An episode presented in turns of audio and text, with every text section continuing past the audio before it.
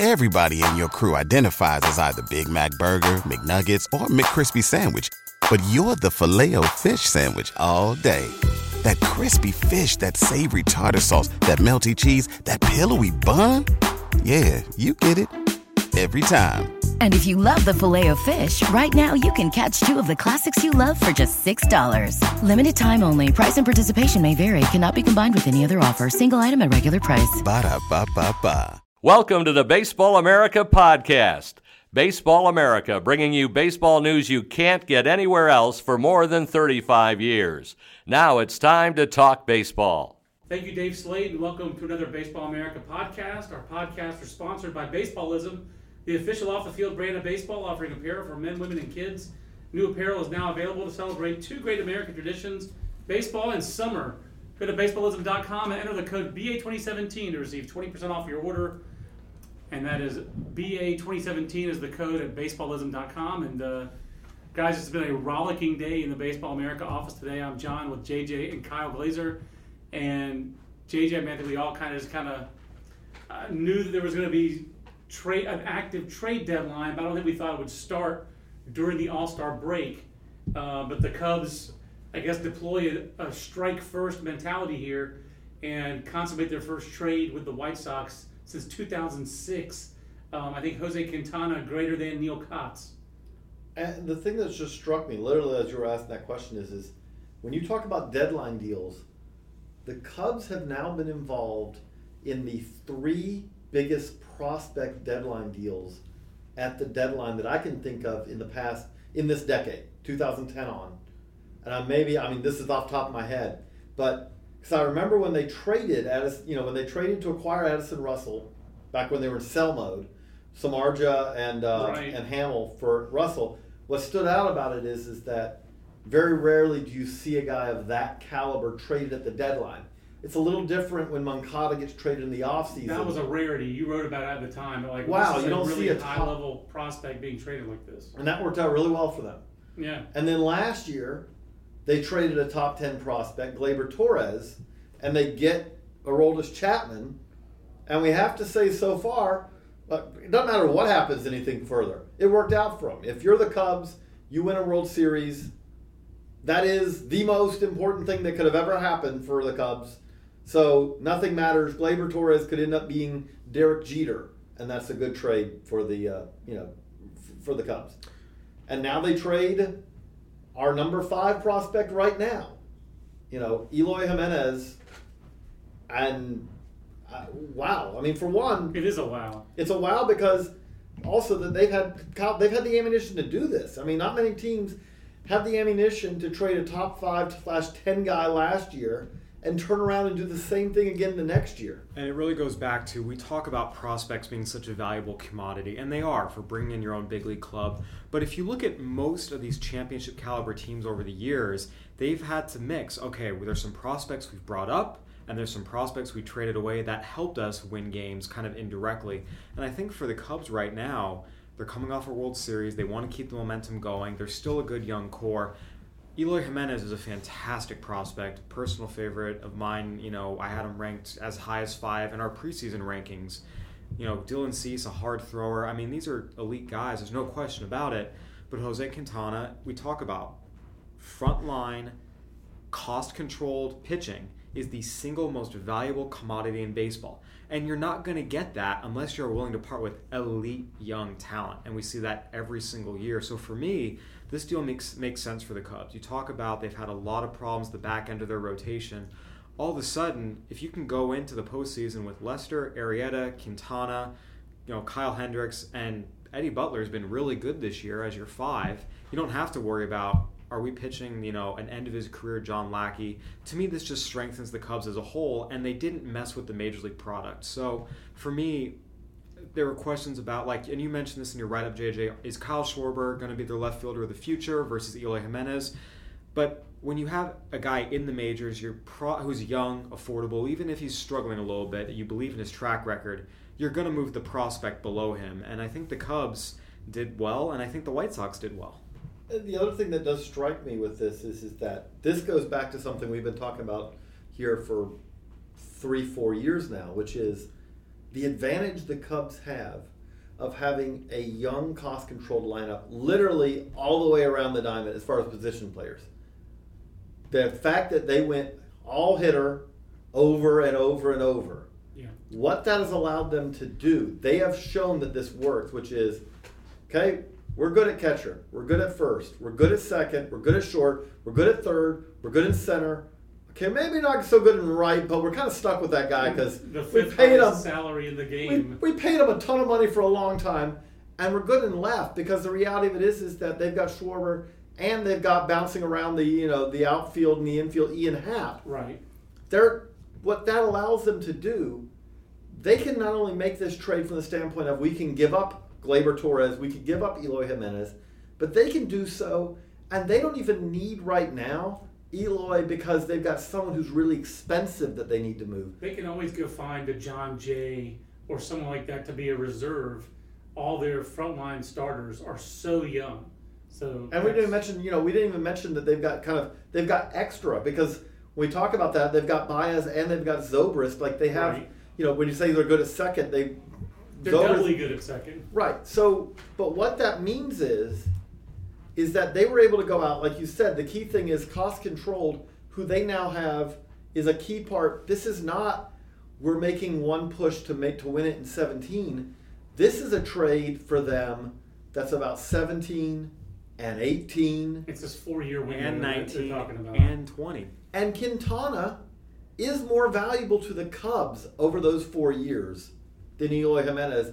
No matter how good Eloy Jimenez can be, for the for the Cubs, their concern is more who's going to be our starting pitchers than it is how are we going to score runs. Because the scoring runs part, they should have. Although handled. their offense hasn't been all that great No. this year, but over the It's long actually, term, It's actually been worse. They're 19th in the major leagues in runs scored. Right. They're 17th in the major leagues in starter ERA. But- but- so they, they, they needed help in both, but the help in their lineup should come internally. They should be better.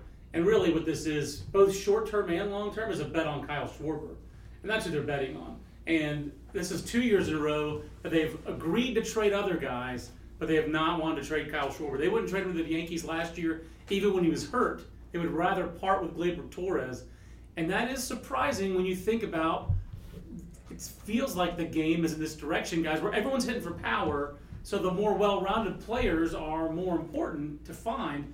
Gleyber Torres is certainly a more well-rounded player, but he does not have that seven on the card that you're looking at with a Kyle Schwarber, who could be seven hit, seven power. So two years in a row, the Cubs have really banked on Kyle Schwarber. It paid off for them last year. Uh, we'll see if it does this year, where the guy's got 78 strikeouts and 277 plate appearances. it hasn't been good. But one thing you mentioned, It's been awful. It's He's been, been aw- awful yes. this year. Uh, to be, I was trying to be a little kinder, but I think I'll tell Kyle to his face if he ever comes around. But I will, I will say one of the things that's interesting that you brought up, John, is this big trade the day after, you know, early. It's not like they waited till July 31st, and this is the second year in a row. Obviously, not the trade the same magnitude, but what happened the day after the All Star game last year, we saw Drew Pomeranz for Anderson Espinoza. We are starting How'd to see work out?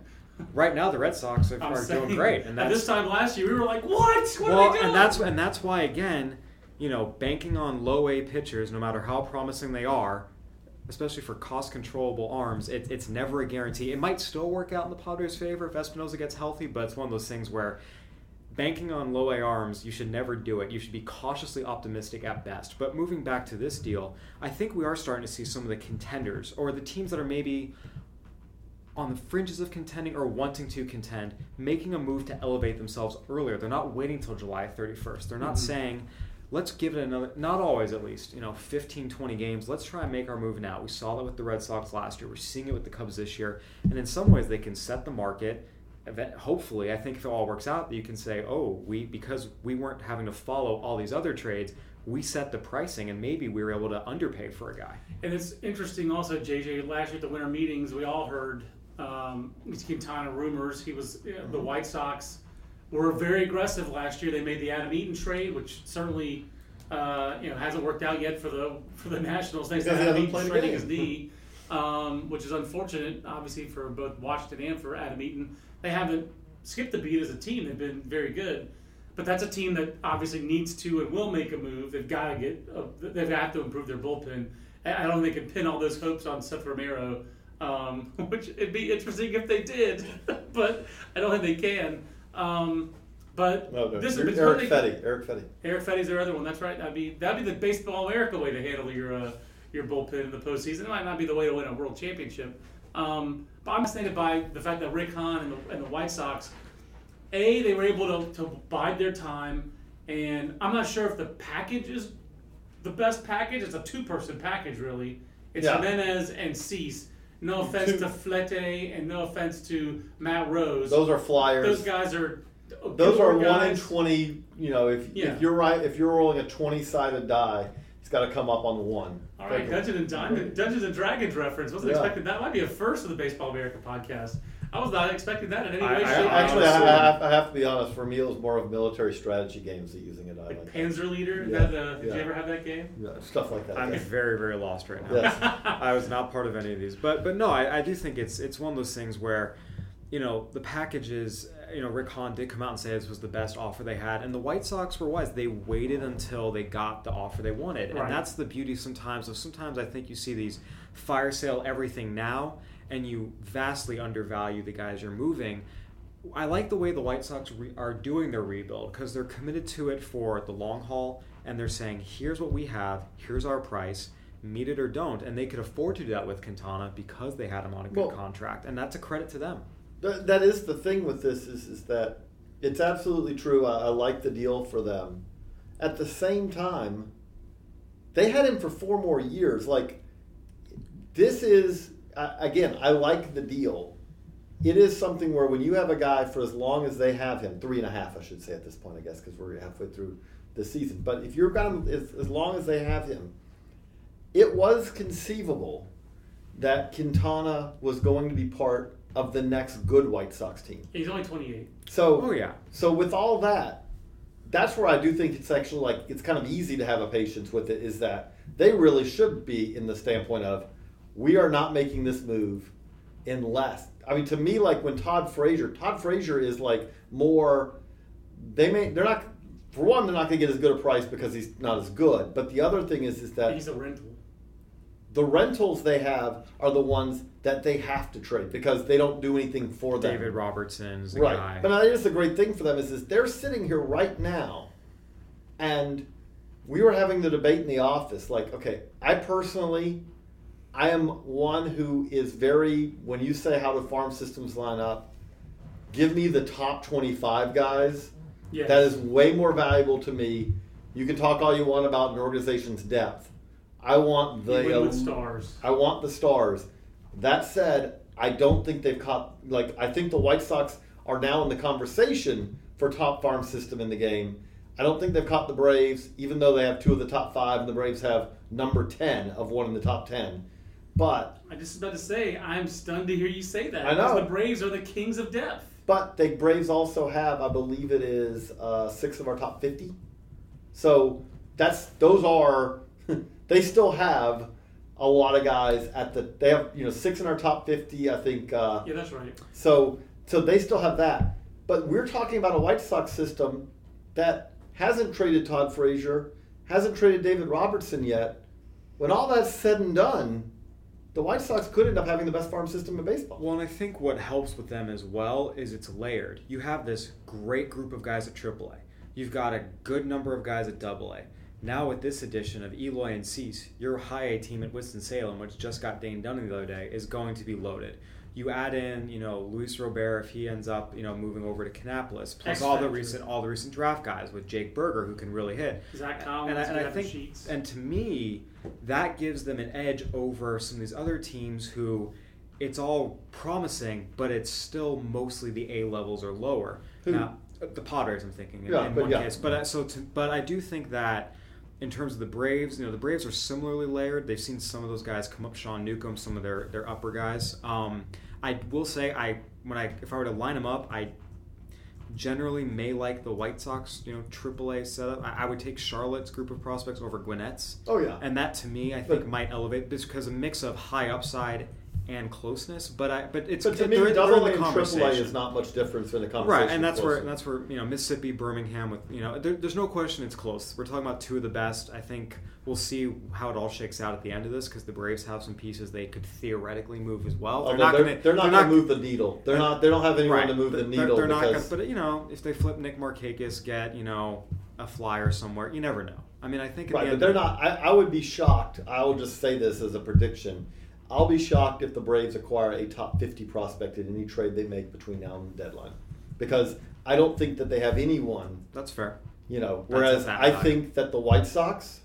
Yeah, the Braves hoped they would have someone like that, but Bartolo Colon didn't work out. I mean, No, I that's why they. the, the, the tradable him. assets they have are more like they're the R.A. Markakis. Dickies, they're the Jaime Garcias, they're Nick Markakis, it's Brandon Phillips. Those are all. I would put all of those as less than Todd Frazier, and I would say that David Robinson is going to land more than Todd Frazier. So Yeah, like Matt Adams, to me, like if I'm the Yankees, I mean, I don't know what that conversation is like, but Garrett Cooper is a flyer they acquired today from the Milwaukee Brewers for And they- Tyler Webb. Uh, Cooper is having a career year. I'm not trying to throw shade at Cooper. He's a decent player at Auburn. He's 6'6", right, right, first baseman, who's not a premium athlete. Do I see him hitting big league pitching? Nah, I don't. I mean, I'll be I'll be shocked.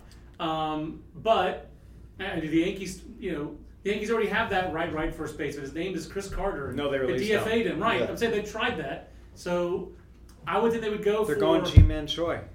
I was actually surprised they didn't try just sticking Miguel Andujar at third base and moving Chase Headley to first. See if Miguel Andujar gives you some energy. See if he gives you some competent at bats. But Matt Adams makes a ton of sense for the Yankees. Um, he's got postseason Mm-hmm. experience. He's got a left-handed bat, and you know Freddie Freeman at third base is kind of you know not gonna really not happen. as suboptimal. So yeah, exactly, it's suboptimal. So that's the one guy I think with the Braves who actually could maybe get a top hundred prospect. But I'm with you; they don't have anybody Whereas the- top whereas the White guy. Sox, I would be the White Sox could still add more guys. I mean, Todd Frazier to the Red Sox makes all I- kinds I- of sense. I think- the Red Sox have a giant sucking hole at third base. I think we can all agree that the White Sox are in a really good position. They've done a nice job layering the talent they've acquired. You know, I wrote about this uh, my off-season story. Right. How you know they got all these guys, and that was that wasn't by accident. That was by design. Hey, let's get some guys who can help us at AAA while also augmenting our stuff in the lower levels. So you kind of create those waves. It's not all in one basket. Look, the White Sox, they've completely shifted. And give them credit, it's a lot of the same guys who, for years, were all about, you know, hey, we're going to push, we're going to push, we're going to push, we're going to trade our young prospects whose names were Chris Devenski and Fernando Tatis and, uh, you know, uh, Trayce Thompson and, and some really these, good these are the guys who traded for Fernando Tatis. That was just last Right, year. no, I know, that's what I'm saying. So get- I forget what they got for Devenski from Houston. Brett Myers deal. Brett Myers. So. I, I think for me, I, I I give a lot of these guys credit. You know, they've completely changed their entire organizational philosophy. They've executed it well. Mhm. And you know, talking about rebuilds and how long they take, and, and it probably will still be a few years before the White Sox are winning games at the major league level, which is the point of all this. It's not to win, right. you know, a rankings uh, award and win games at the big league level, but they're in really good shape to do it more quickly, I think, than some people give them credit for. Especially, we're seeing now teams who are relying on younger talent are winning games earlier than we thought they would. The Yeah. Yankees are The winning. The, Cubs. the Rockies, The by the, Cubs way. two years ago weren't expected to be. They weren't expected to be a 97 win team in 2015. So no, you're right. the Yankees, the Rockies. I mean, so I, I do think that the White Sox have done a really nice job of selling what they, the players they had, to get guys who could help them. You know, instead of five years away, it might be two or three because we've seen younger talent have a bigger impact on the game faster now. Yeah, I agree. Um, one other thing I'll throw in here is the white the the Cubs uh, their 2014 draft. That was the last year of the bad old Cubs. Uh, they were still drafted high. I mean, the next year they drafted ninth. They I they won 70 games in 2014, but. Um, this is when there was you didn't know there was light at the end of the tunnel yet. You know, Kris Bryant was on his way to winning minor league player of the year, but that's the year they drafted Schwarber fourth overall. Mark Zagunis, their third pick, has gotten to the major leagues. Dylan Cease was their sixth rounder that year, just traded obviously here. James Farris was their ninth rounder, three grand, traded for Eddie Butler along with an international signing bonus. Uh, that's a pretty productive draft. But right now, really, most of the eggs are going in that uh, again in that Kyle Schwarber basket. I just think it tells you again how much confidence the Cubs have in Schwarber. JJ Schwarber or Eloy Jimenez next five years. Who would you? Who do you? Well, I'll, I'll say seven years. I'll give Eloy a little bit more time. Who you like over the next seven years, Higher WAR. Eloy Jimenez, Kyle Schwarber. Eloy, Go. Eloy Jimenez, and the reason I say that is is that Because they're both left fielders at best. they're both left fielders. I think Eloy is going to be a better left fielder than Kyle Schwarber. I think he's going to be a significantly better left fielder than, than Kyle Schwarber because he's just Eloy is a left fielder who can't throw enough to be a right fielder. Right, and it de- definitely wasn't helped by the bone bruise in his right shoulder this year. that definitely did not help his throwing. and he's had a ham, you know, he's had a hamstring issue. He's had, but he, uh, yeah, again, defensively, I don't think there's much of a question. I do see for the Cubs where the lefty bat fits better than the righty bat. You know, I, I, I do see that, but I just feel more comfortable. I think, I think Jimenez is one of the two hitters in the minors who you could go crazy and say could end up being 70 hit 70 power. Yeah, It's, absolutely. it's him and Vladimir Guerrero Jr. Like there are other guys who rank up there with them who are high. Every once in a while, JJ, you got to use the whole scale. My, my, don't, don't short, don't short Vlad Jr. Don't short him that possible eight. I, I'm just I, saying. I, I may, just I may get there. I'm not there yet. I talked to a scout Yeah. today who said that he hasn't done it yet, but he's thinking about it. So I will say this, and this is part of the whole looking around at what's available out there. We talk about the Cubs picking Kyle Schwarber. Well, there's a report out there that they offered Schwarber for Michael Fulmer to the Tigers. So I think it just goes to show that it really, a lot of times, it's not so much about which player is untouchable. It's about where you can find a deal that lines up. Because if they make that move, they don't make this other move, and they say, "Hey, Eloy's our left fielder of the future." So Right. I, I think a lot of times we can overanalyze. Oh, they said this is our guy. Well, a lot of times it's just about the price you can get for any guy. But, I would say though, if they wanted to trade Schwarber, they could have traded him. Yes, and so that's that's the thing. He's being asked about. So I think it really was a matter of do we want to trade Schwarber? Do we want to trade Jimenez? And they decided to trade Jimenez. That to me also is an indictment of the rest of their big league outfielders, specifically Jason Heyward. Uh, they don't seem to have confidence But- that he can be better but- because they need Ian Happ. But the other point you made, though, that You is true about this, Kyle, is, is that it is not an either or from the standpoint of you are counting on this move is made in part to try to win a World Series in 2017. Kyle Schwarber can be part of a team that wins a World Series in 2017. As the Cubs will say, we probably wouldn't have won it in 2016 without Kyle Schwarber, even though the- he played a grand total of that's the question though. Can he? Because he doesn't look like the same guy this year that he was last year. Right. And, and that's one of those things where, uh, frankly, he doesn't look like it. And I think there's a lot of people out there skeptical. And, you know, the Cubs, you hope, know their guy, know what he can do. And a lot of times there's, you know, hell, I mean, he's coming off a major knee injury. And I think we automatically assume that. But he was oh, last year in the World Series. Right, I know, He but I, but, fresh but off it. right, but it was also, I mean, how it was a grand total of six at bats, seven at bats. It's one thing. It, well, it was Yeah, impre- before well, he came back to the World Series. no, no, no. I'm saying the World Series though was still limited at bats. He DH. He didn't play some of the games. I feel like it, it was impressive. There's no two ways about it. Right. But doing that versus hey, let's go hold up an entire summer while running around the outfield and grinding through the heat. Which is why I wonder whether he can be that guy. I mean, like he has not proven, Yeah. even when he was healthy in 2016 and came up to the big leagues for them. You mean 15? s- 15. 15, he Yeah. didn't hit great then. He got off to a great start. He hit for power. He hit 240. So what we've seen of Kyle Schwarber in the major leagues is a good player, uh, but a player with a lot of potential. And he's honestly not that different from Eloy Jimenez. He's a guy who we've seen a lot of potential for. He's a career half WAR player in 555 plate appearances I, I'm not disagreeing with you. with a 210, 326, 436 slash line. I'm not saying that he stinks. I know which Cincinnati-born left fielder I'd prefer, and that's Andrew Benintendi, not Kyle Schwarber. Give me the little guy over the big guy in this case. But for me, and again, I'm not around it like the Cubs are. I think there's a reason to have your doubts about Kyle Schwarber right now, And- and I he is a he is a real negative defensively. And I completely agree, and that's why you see the Tigers say no to hey Michael Fulmer for Kyle Schwarber with potential other pieces. The Tigers say no, not interested. That's a smart move on the Tigers' part, and you know the Cubs have to rearrange their priorities and say okay, well what we want a frontline pitcher. Mm-hmm. The White Sox weren't going to take Kyle Schwarber. What they wanted were prospects, and so you have to shift. So I, I do wonder about that. I haven't asked anybody with the White Sox, but maybe they would, would they take Kyle Schwarber? That's a club where Kyle Schwarber, even as a catcher, makes sense because they played Tyler Flowers there for several years. Hey, hey, they have hey, Omar- Tyler Flowers. know, Tyler. Flowers. who Okay, here's my new joke. Oh, Tyler Flowers in in uh, in Spanish is Omar Narvaez, who has three extra base hits this year and is the regular catcher for the White Sox. The White Sox desperation for a catcher is such that it's a little bit surprising that they didn't make this deal for Quintana and get a catcher back, but the Cubs really don't have one to offer. Victor Caratini is now their big league backup, and I don't know that he's an impact guy anyway. And we talk about how often do we hear from scouts the lack of catching, the lack of catching, the lack of catching in the minors. So it's tough to find regardless. But I think Well, that's the thing. Actually, that, that's a whole other philosophical discussion I just had with a scout today.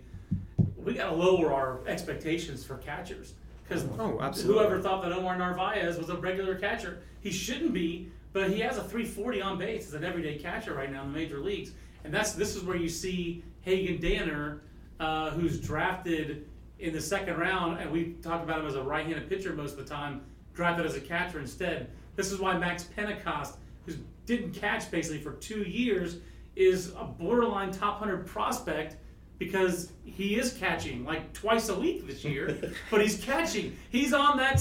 He's on that. Hey, one day he'll gotta- four days a and then we got to throw in Alex Jackson, That's who's what like I'm saying. He didn't catch for two years. That's what I'm saying. Catching prospects are so hard to evaluate. I think Well, is- you just that's what's the only thing when you say Tyler Flowers.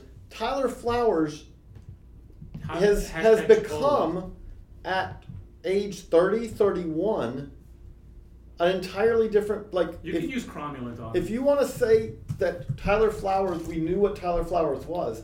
You had this guy who was a light hitting, can't throw anyone out catcher, who now all of a sudden you look at him and say, like, if you want to talk about what, you know, again, like guys who could be. He's he's got a 121 OPS plus. I know! That's shocking. It's, it's, it blows me away. One of my one of my favorite. I, I've had different versions of this conversation, but the most recent one I had that was funny was the scout that literally said, "When I write up my reports, and as soon as I'm done, the first thing is I go back and I automatically, without thinking twice, add a half grade to every single catcher. Yeah. Without without, and that's minimum. I mean, it was just one of those things where I don't think about it. It's what I write what I think he is, and then I add the half grade automatically. But That makes sense. By the way, I, I'm trying not to do this too much while we do it, but Jeff Passan just came out saying White Sox best Well, farm I have, system. but I have no. That's a, he, br- Yeah. he brings up a legitimate question. I actually meant to ask you about this. So the the the, the point that Jeff uh, brought up, that I think is a good point. The Braves system is much more pitcher dependent than the White Sox, which gives you more of a And I disagree. certainty with the White Sox. You disagree that they're pitcher dependent? I would agree. The White Sox are the same thing. The White Sox have one, admittedly, We have two top five position. two top five players. position players, and the and the Braves have two top twenty-five because they have Acuna Right. and Albies, okay, who are upper level guys again. Acuna and Moncada. But okay, so we have so we have that. You do have Luis Robert, you have Kevin Maitan, who's further away, but they're both both of They're, those they're in the same bucket. Both sure. of those guys fit. Okay. There are other White know, Sox I know you don't believe in Zach Collins at all, you're, and you're not huge on Jake Burger or The, the other White Sox guys who are top hundred guys are the pitchers. It's Kopech, it's Giolito, it's Lopez. If you even go like if you go a little further down, it's Burdi, Alec Hansen. Alec Hansen. Dane Dunning. They are just as pitcher heavy. If you go the hitters, yeah, you could say Jake Burger, Gavin Sheets, Zach Collins. Again, those are not. Those are all guys in Burger and, and, and Sheets cases. They are the just drafted guys who you you like them, but they have to do something in pro ball before they become elite prospects. In Collins' case, the reality is, is yeah, probably yes. in Collins' case, the reality of it is, is where he is right now. His stock is lower now, I think, without a doubt, than it was when he was drafted a year ago, because the concerns that that many scouts had about his hitting, his bat to ball skills, have so far, um, you know, have been kind of the, the case. And there are also a lot of questions about his ability to, to, to catch He does- defensively. He does have an 800 OPS in his Right, first full season. I mean, I know he's hitting 222, but he has 61 walks. Right. I mean, he's so he's kind of like the opposite of Colin Moran. And he is a catcher, which so catcher, we, we so just we gotta, gotta give him time. But but what I'm saying though is, is that I do think that the value in both those systems, yes, they they both have a few hitters and they have a lot of pitchers, and so that's where I think there actually is a lot of similarities. The difference being, again, by our rules as we do it right now, Sean Newcomb still counts for the Braves, and Sean Newcomb is in the big leagues. That's that's useful from that standpoint.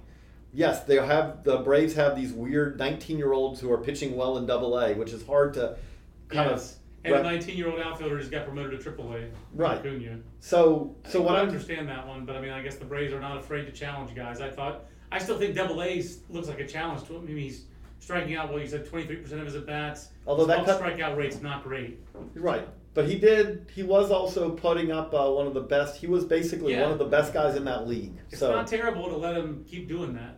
I, I think. I mean, again, I do think the crazy part of it is, is I didn't think this was possible before that long ago. But you talked about like if they ended up, let's say that they got the right deal for Markakis. I couldn't fathom this long ago, but the Braves have done this before. They did it 20 years ago, 21 years ago. Like if you told me that they traded Markakis and they said, you know what, we're going to see how what Acuna can do for the last month of the season, it wouldn't floor me anymore.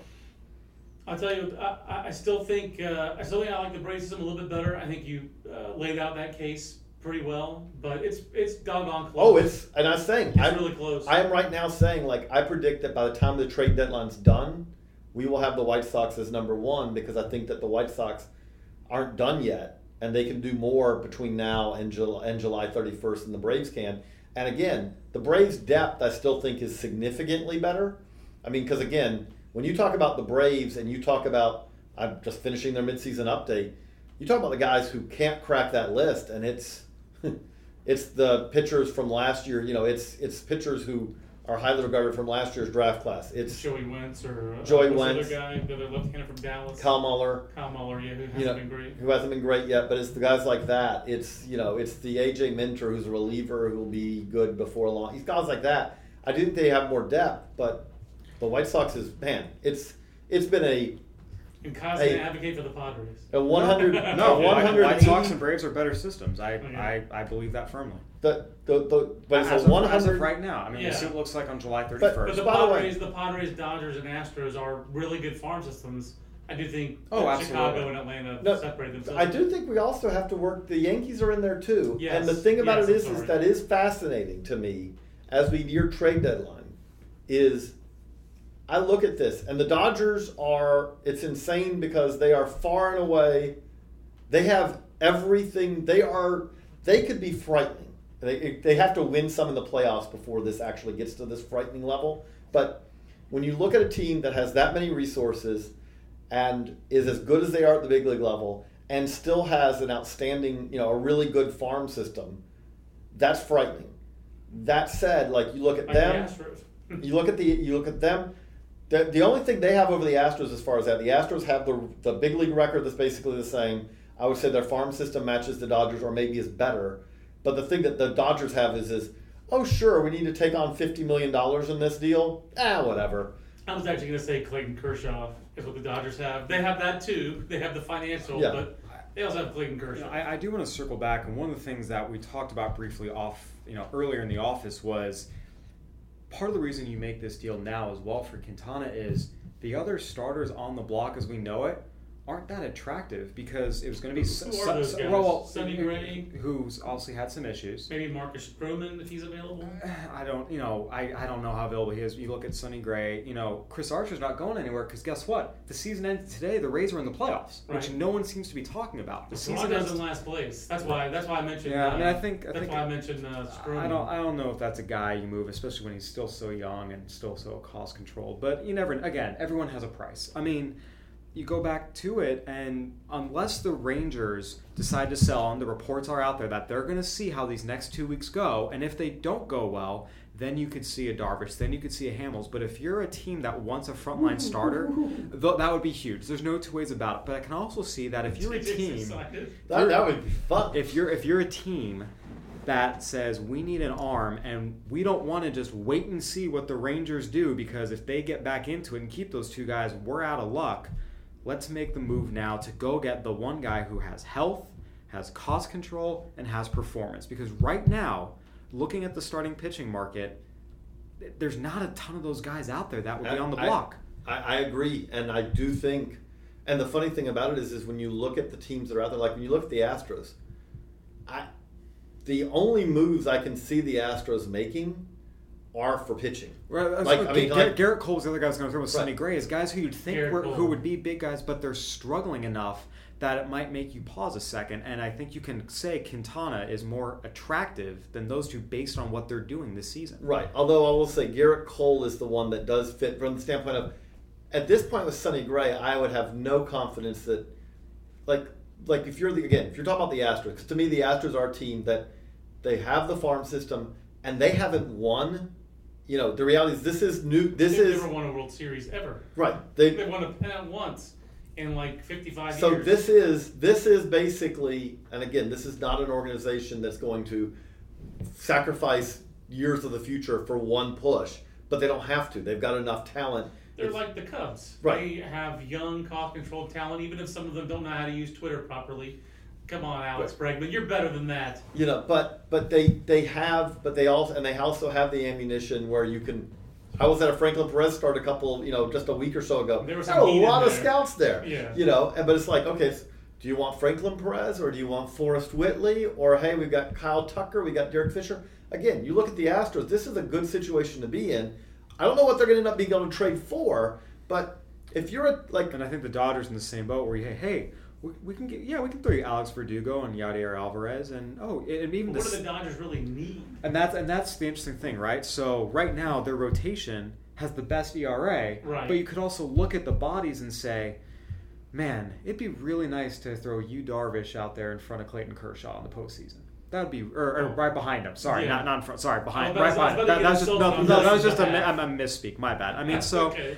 On the one hand, yes, and the other thing with the Dodgers, you have to remember is, and we've seen this over the years. Do we really trust Rich Hill to not have a blister problem at the worst time of the year? And But he's we- like their sixth option right now. I mean, Well, like but I mean- Wood, right? Uh, Wood's, Wood, Wood's been great, but you know McCarthy's One- one McCar- McCarthy, Hyun-Jin Ryu. McCar- McCarthy hurt, Kazmir hurt, um, uh, Ryu hurt again. I always wonder how much of the Dodgers guys are hurt and how much is it they're just saving them. Yes. Totally that's all, and that's, and that's, absolutely and that's a- Kenta well, well, well, it's funny actually you mentioned that during the All Star break. Commissioner Rob Manfred Yeah. spoke extensively about how he was very concerned about the manipulation of the 10 day DL, and all the Dodgers writers in the room gave him gave each other a look. I mean, I think of, of all the teams that you look at and are, have some questions about, they're the ones, at least I think, around the But- industry that get the most eyebrow raises. But it is crazy though if you look at the, the Dodgers, is there a position a position player that you could see them acquiring? 'Cause it's hard for me to think of like. No, they have insane depth. That's the thing is the Astros to me need a starter. Right, like to me, The if you're the Astros, use to, pieces. to me, but- if you're the Astros and you say if you add one starter, let's again one of these guys. If you, Gerrit Cole, Gerrit Cole, and the other guys we mentioned. That's but the if you I added- agree, by but the if way. you get a, if you added Gerrit Cole and you Orange said Clifford, huh? if you said come come UCLA. playoff time, all of a sudden it's going to be Keuchel, McCullers, Cole. Okay, Keuchel, Cole, Cole Keuchel McCullers in the postseason. I mean, you want that power mother scratcher at the front of your rotation. But, yeah, but- no offense to Keuchel, but, but yes. but yeah, but I'm saying, but those three guys, whatever order you put them in, you know, whatever order you put those three guys out there, and you do feel like then that you can then match up with most, you know, again, you. I'm not saying if you're facing Kershaw that you're not going to be giving up something in that game, Right. but well, that's just the reality of, of life. The Cubs are going to, even after acquiring Quintana, the Cubs will be doing the same thing if they get to that point. And we look at the Nationals, you're like, okay, we know what they need. They need a reliever. Why haven't they traded for David Robertson yet? You know, like it doesn't make sense. And they haven't made Uh, that if deal I'm the if I'm the Nationals, like I would be trading for like a guy like Robertson, and I then trade you for Robertson. I trade for Brad Hand. I'd see any as many arms as possible. They're not Yeah. one bullpen arm They're away. like three, yes. Right. So they're and one of them, I do think you probably do count on that. One of them is coming from within. It's Yeah. it's it's Fedde, but you want again the crazy thing was the crazy thing we Seth talk about. The crazy Pat, thing. with- Pat Neshek interdivision trade. But but the crazy thing about the Dodgers is is that the Dodgers, when you say this, the Dodgers have a closer who is the National League version of automatic, Yes. Kenley Jansen. I would say the version of automatic. Period. I would just say Craig. League. I, I was- I, I would even say Craig Kimbrel, maybe even a like the last two years, though, you have to Yeah. have a slight edge to, Okay. to Jansen. Sure. And also, he did show last year in the playoffs. Ah, you need me to throw Three innings, what whatever. else? Here Oh, here's a cutter. You know what I'm coming after that? Here's a cutter. Everybody, here comes. I'm throwing you the cutter. Strike By the way, if you stole second base, it's okay. I'll strike out the next three guys. Um, but the other thing is, is that, and then the Dodgers. Andy McCullough tweeted it out today. look at Walker Buehler's usage patterns going forward because they're probably Walker Buehler. I'm not saying it's a certainty, but if you told me that Walker Buehler was ended up being one of the five best relievers in the playoffs, would not surprise me in any way, shape, or And, form. and by the way, just independent of that, the Dodgers bullpen ERA is also the best in the National League. So it's it's one of those things where they're a complete team. But again, if you know, it'd be interesting to see. I think how the Rangers end up performing these next two weeks will make a big difference because all of a sudden, if you Darvish and Cole Hamels are on the market, it's a Right. different ballgame. But I think Well, what if Matt Bush goes on the market? I mean, they probably control Matt Bush, but he's 31, 32 years old. But how good that guy was in the playoffs. I mean, is his value ever going to be higher? If you're, if you're not good now, um, I can't see. And if you don't think you're going to be great next year, I mean, like Hamels to me, you hold on to Hamels and or Darvish as long as you can. But- because those guys are so hard to find. But Their system but has but been but emptied but, out. but but if Darvish goes, like it's a question of okay. There, it does seem like reading the Texas uh, media and all about this. There, there is some thought like okay, if Darvish goes, is that just clearing the decks for a Ohtani. a certain other Japanese, Japanese right-hander who can also DH if you need him to? And again, there's always going to be a matter of there's a price for everyone. Really, we can speculate. The Rangers, the only ones who know what that price is, and we'll find out. The, the other point that we'll write about this at some point is whatever your team is. I mean, like, the thing that we do forget, we talk about the big deals, but on the other end of the spectrum, every team, the worst farm system in baseball, Marlins, the worst farm system in baseball can make trades to land True. pieces that will help you. And I say this because that Angels team that won 98, was it? 97 Yes, that lost to the 98 Royals? games, 98. Yeah. That Angels team, right? They had Which- no starting pitching left by the end. which was the most barren wasteland of a farm system as you will see. and they fixed their bullpen because you can, if you're willing to take on a little salary here or there, uh, Huston Street, great. They went out there and they just found pieces. And they traded away, I don't think. and and Trevor Gott, they got Trevor Gott in that Yes. deal too. Great trade for them. Great trade. But you can, it does not matter who you are, you can get some pieces. But it is something where the reality is is the trade we saw today, only the big boys with the big boy farm systems That's can make that right. trade. And there were very if you're if you're in the Astros organization today, you can be asking the question of should we have done that? You could be asking that the rest of the year because they have the ammunition to do it. But the reality of it is is that there are other organizations out there where you can quite simply say, doesn't matter, we weren't part of that conversation. Let's wrap up by taking some reader questions uh, via the Twitter machine. Uh, let's see here. Kevin Lyon, uh, Braves fan, wants to know Do we think the Austin Riley promotion to Double A is a little aggressive? Austin Riley, of course, 2014, I guess it was, or 2015. 2015 second round pick. Uh, 252, 310, 408 line in the Florida State League with 12 homers in 81 games for the Florida Fire Frogs. JJ, what do you think of the Austin Riley promotion? I do think that one, like I make the Acuna one makes more sense to me than the Riley one. And no, I, I, I would, I would have kept both of them. I'm, I'm a little slower on the, uh, on the promotion, but I'm not the farm director. But Jo- John Hart laughs at our timidity. Right. I mean, this is something the Braves have done, but at the same time, I, I do think uh, with Riley, I, it would not surprise me to see him struggle in the second half in Double A. I could be, you know, obviously it's we're only talking about 200 at bats probably, and the Braves' viewpoint on that could be if he does struggle this year, it'll just help him for next year Double A. But that one, I, I agree that that one surprised me more than the Acuna one. And uh, Bradley Evans asked, uh, any chances we see Acuna in the majors this year? We've kind of addressed that a little bit, Kyle. Yeah, I, I would be surprised. Never say never. Yeah, I would not expect it. Good way to put it. Uh, uh, your Polish friend, whose uh, Twitter handle is uh, a bit cheeky, and I want to read over the air. Any insight on uh, Colby, uh, Mr. Colby Jack, uh, Colby Rasmus, stepping away from baseball? Uh, I haven't heard anything about Colby Rasmus, but I'll just say, you know, wish him the best. His dad calling every player a joker has been a Baseball America joke and inside reference for the last 12 years. It's probably made its way out onto this podcast. So I always have fond memories of those mid 2000s. Uh, what's that high school again? Searle County?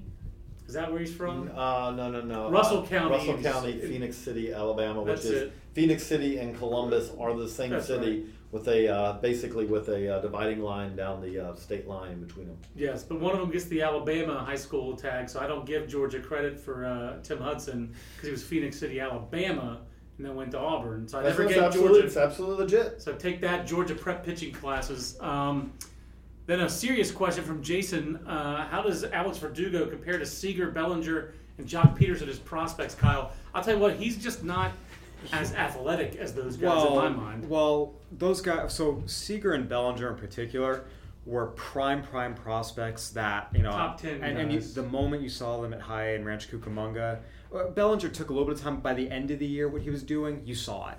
You know, Verdugo is always a he's more of a steady player. You know, the comparison that's been put on him before is Melky Cabrera. Really good player, hit over power. You can absolutely leave him in your starting outfield and be more than fine. But he's not that franchise generational player like Corey Seager, like a Cody Bellinger. So the ceiling's not the same. The risk is also not the same. Both those guys had some other things going for them. But Verdugo's a perfectly fine player.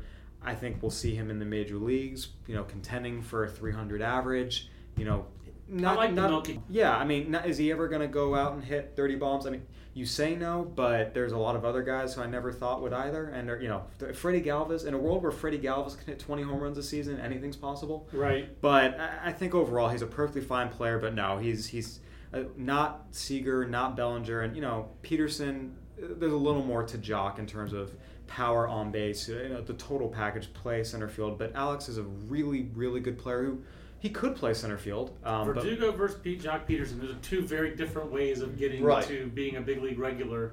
I'm not sure Joc Pederson's ever going to hit for enough average and like you know, be consistent enough. He's just Right. a streaky player, And- and I think to be a star. and I think- and Verdugo may not ever have enough power to be a star. Right. So to me, they're different players. Same general concept of you can start them in your outfield and be perfectly fine. Neither of them are ever going to be the guy you build around and be that generational By the talent. way, I think Verdugo has enough tats to go around for all four players, just How- on his own. How crazy is it? The Dodgers have had injuries this year. Like we're talking about this, and you're sitting there, and I'm like, man, they're doing this, and it's just a reminder.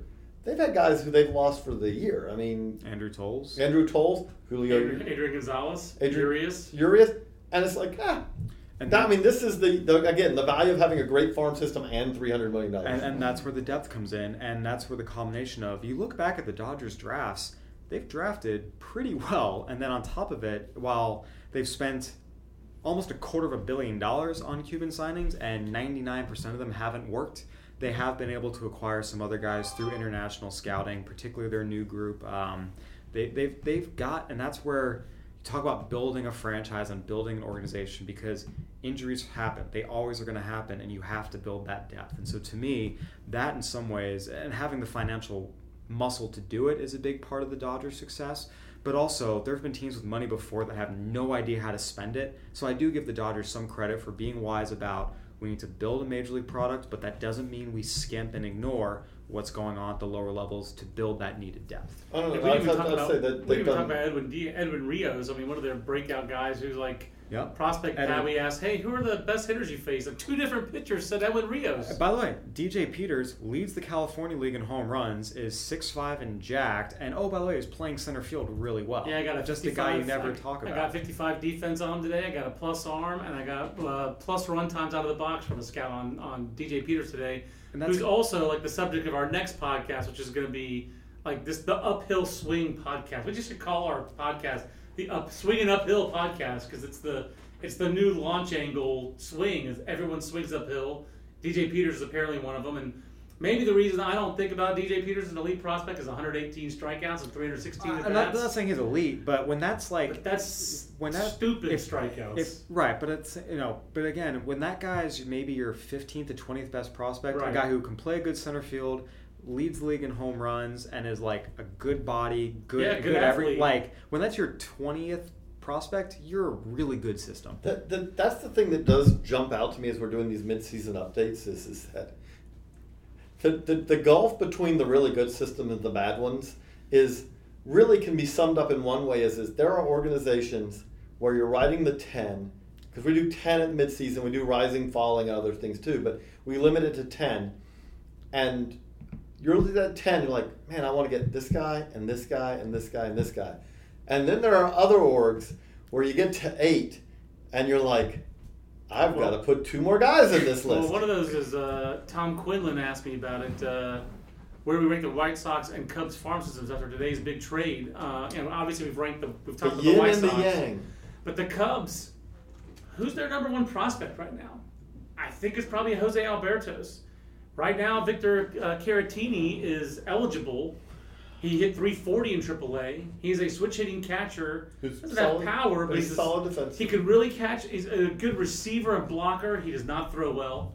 Uh, Tyler Flowers says, I approve of right. this message. So, I would say Albertos. Thomas Hatch would be in that Is, mix. is, also, is De La Cruz still around? He's had a bad year and he's hurt again. You And got Cubs' Alex first- Lange. You got Mark round pick Zagunis. was Lange, which Well, it was Lange and Brandon Little. Brandon Little went first and signed for more money.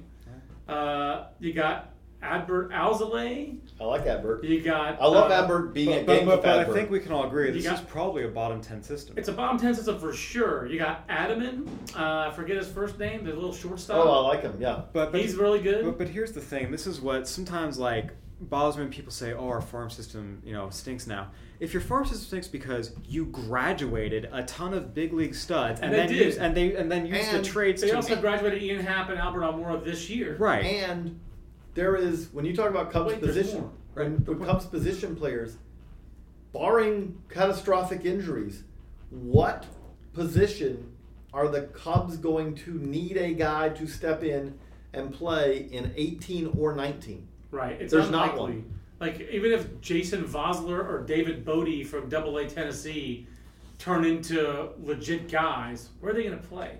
They're not going to dislodge So- so uh, Javi Baez and Kris Bryant. So basically, we talk. You know, not not all bottom ten systems are equal. The way the Marlins are a bottom, you know, if you if you want to say the Cubs are bottom five, let's just for theory's sake. The way the Marlins are a bottom five is very different than the way the Cubs Correct. are a bottom five. The way the Cubs have become that way is totally acceptable. Now, over the long term, yes, you Yeah, want to draft well, you want to build Right. it up, but right now, don't worry about it. But like there are other guys who are like all of a sudden like David Bote and v- Vimael Machin and Justin Steele, who was part of that 2014 draft class, had a really nice year. Uh, some of those guys all of a sudden become really important Yeah. players for the Cubs. If not for their big league roster, then okay, we need uh, Isaac Paredes to be good, so we can trade him next year. We need Carlos Sepulveda to pick it up, so we can trade him next year. So. Uh, of course, the Cubs were again very aggressive in Mexico again this year. So But, but And by- John, you didn't answer the question. Who's number one? Make make the I call. thought I said I think it's Jose Albertos. Think it is? I think it's Jose Albertos. And the other thing about this is, is that we do a lot of July 2 coverage. And I think it's probably a good way to wrap it up, which is, is that when you talk about how important is. By we, we mean Ben. Yes. Pretty much. Yes, we mean Ben, Ben Badler. I mean, the rest of us help as necessary, but, But we, the great thing is, is it's kind of uh, plug and play. all of us really are able to, like, when we do top 30s in the fall, we're able to ask about those guys. We get more information that builds into it more. But the- the- Ben lays the foundation. We're, we're standing on the top of the mountain, and the mountain Yes. of information has been built by Ben. it just keeps growing. It just it's like it's like those uh, trash mountains in the beginning of Idiocracy, where they just keep on dumping and keep on dumping. They haven't ever collapsed yet. We're still like in the year 2030, 2355. But the point being that you look at what the Cubs did, which at the time was the somewhat revolutionary idea of, I think the Rays did it first, but you know what? We're just going to blow through our allotment because it's worth it to sign Eloy Jimenez and Gleyber Torres and some other guys, and then we will take the penalty that goes with it. And you look at this, and it doesn't necessarily have to be that these guys end up playing for you at the big league level those two acquisitions have been as crucial for where the Cubs are in 2017 Yes. as pretty much any draft pick that they've had. Could the Cubs have won the World Series last year if they had not signed Gleyber Torres? I mean, maybe, but, But maybe they could have traded for him by tra- trading someone else, like a Kyle Schwarber, who would have helped them. Win the, who helped them win the I would World say that I would say when you consider the margin of error that they had, and that Aroldis Chapman did pitch two key innings for them in the game that decided it, Mm-hmm. I'd say no. I agree. Good podcast, everybody. Thanks for the questions to our listeners. I want to thank our followers for listening. And again, our podcast is sponsored by Baseballism. Visit baseballism.com for the best apparel in baseball. Enter the code BA2017 and receive 20% off your next order. For JJ and Kyle, I'm John. We'll see you on the next Baseball America podcast. So long, everybody. This concludes our program. Visit baseballamerica.com for more podcasts. Everybody in your crew identifies as either Big Mac Burger, McNuggets, or McCrispy Sandwich. But you're the filet fish Sandwich all day. That crispy fish, that savory tartar sauce, that melty cheese, that pillowy bun. Yeah, you get it. Every time. And if you love the filet of fish, right now you can catch two of the classics you love for just $6. Limited time only. Price and participation may vary. Cannot be combined with any other offer. Single item at regular price. Ba da ba ba ba.